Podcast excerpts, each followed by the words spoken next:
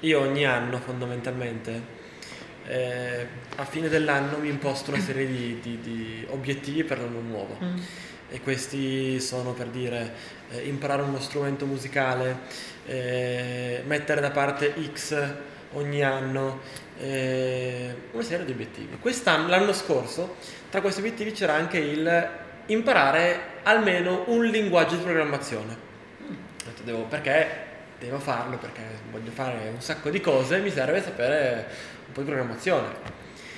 E allora inizio l'anno nuovo, vado su Udemy e compro a 11 euro un corso molto ben fatto di una ragazza eh, che spiegava HTML, CSS, JavaScript e poi andare avanti, Bootstrap, una serie di cose mm. ed erano una marea di ore.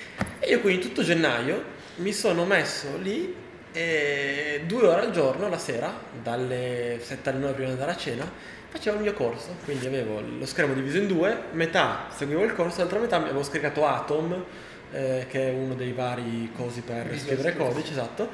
E io, lui diceva fai questo e io facevo quello, fai quell'altro, facevo quell'altro. E gli inizi erano fatto le basi di HTML tutte, le basi di CSS tutte, CSS un po' più avanzato e nel mentre ti diceva comunque la pratica era per fare un sito personale. Mm. Dopo un mese, un mese e mezzo, eh, io avevo fatto il mio sito personale.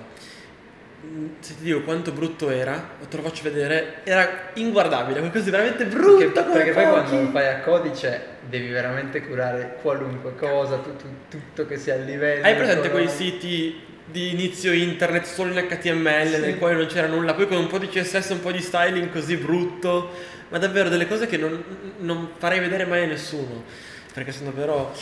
E, e, e, questa cosa qua fa ridere perché poi in realtà eh, da quando ho scoperto il no code eh, quello che ci ho messo un mese e mezzo a imparare e quello che ho fatto dopo un mese e mezzo di, di, di, di lezioni, due ore al giorno, con quello che ho imparato nel no code lo, ci ho messo veramente un quarto del tempo ed era incredibile.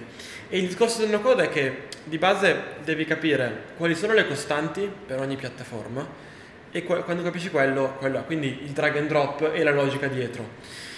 E dopodiché ci metti molto poco a capire le basi, perché ci vuole davvero una settimana e capisci come fare davvero le cose basilari, le prime, le più piccoline. E, e poi naturalmente andare avanti, tutt'oggi sto imparando un sacco di cose ancora. E, e però la, la, la, curva di apprendimento è molto diversa dal codice naturalmente, cioè il codice in sei mesi è difficile che sappia fare tante Più cose. Esatto. Là, eh, sì. In, in, un mese con, con, con, il codice, se a meno che davvero non ci passi giorno e notte, non fai altro, la vedo difficile. Poi non, anche, c'è anche a dire che non è per tutti secondo me il codice, secondo me non tutti possono scrivere codice. Devi, devi avere comunque la mentalità giusta, devi avere il mindset e avere un certo occhio, che forse io non avevo, perché sennò magari ci mettevo anche di meno e, e con no code fondamentalmente ci ho messo molto poco a, a fare quel kickstart, a partire e poi col tempo comunque vai a capire quei, quei dettagli in più, a prendere quelle funzioni che ti mancavano prima e quindi questa cosa è simpatica perché fa capire molto spesso i due approcci e, e, e il no code torna spesso utile eh, perché ti dico nella mia esperienza ma penso anche quella di Giuseppe mm, io sono appunto una persona non mi voglio definire imprenditore perché è un termine grosso, però una persona intraprendente. Da un sacco di tempo, da quando avevo 15-16 anni, eh, ho delle idee, le voglio implementare, fare, non fare cose. E io ho sempre fatto in modo che da riuscire a fare tutta la parte di documentazione, di validazione, tutta fino in fondo, capire se le cose andavano o non andavano, portarle avanti, quando arrivavo poi appunto al dover mettere a terra il mio progetto era sempre complicato, non sapevo mai come fare, perché tutta la parte di validazione, il documento business plan ce l'ho, il financial plan, come farò soldi, tutto. Però poi effettivamente andare sul mercato non, non è, cioè se, se, non sei un programmatore e se non sei un po' sgamato, mm, forse non è così, così intuitivo, così veloce. E col no code la mia creatività ora è, è proprio spinta al massimo. Ti, ti, permette di esprimerti in molto meno tempo. Io mi ricordo una mattina, eh, non riuscivo a dormire, alle 5 di mattina, mi sono svegliato, ho detto vabbè dai vado, vado di là, faccio colazione, farò le mie cose, non lo so. Era gli inizi del no code, quando, gli inizi del mio no code, mm. eh, marzo, aprile, febbraio, marzo. E vado in bagno, era da poco iniziata la quarantena e io ero un po' che non facevo barba e capelli mi guardo specchio e dico, cavoli, sembro, cioè, inguardabile, un barbone così, dei capelli che non stavano più in testa. Ho detto, devo andare dal parrucchiere. Io sono a Milano, e, e non, non di Milano, però dico, cavoli, però non conosco un parrucchiere. Problema, cercando su internet eh, i parrucchieri non mostrano i prezzi, non mostrano eh, eh, delle foto per farti capire che tagli fanno, non sai mai se sono più per uomo che per donna o per entrambi. Quindi ho visto un po' di cose, poi in realtà c'erano ci sono Tradewell, ci sono altri mille che fanno questa cosa qua, però quello che serviva a me, ossia capire il parrucchiere giusto per me, non l'ho trovato in un modo o in un altro in quel momento lì. Quindi ho detto ok cavoli, risolvo la, soluzione, la situazione io. 5 e mezza del mattino mi metto sul computer, inizio ad aprire il Glide, appunto, apro Glide e inizio a buttare giù sta, sta applicazioncina.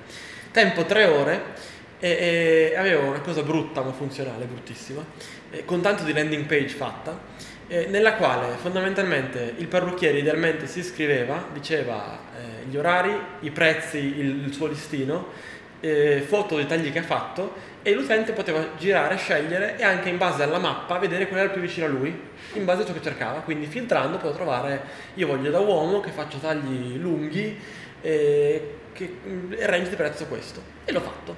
E, e, e questo appunto, così come quelli dei lì ne ho mare ogni giorno e ogni tanto la sera mi ci metto per scherzare, per ridere. Però il no code è quello, cioè proprio il... hai l'idea, la validi, però in realtà non ti perdi neanche troppo tempo a fare un prodottino veramente brutto ma veramente funzionale. E quindi forse secondo me il, punto di forza è quello lì.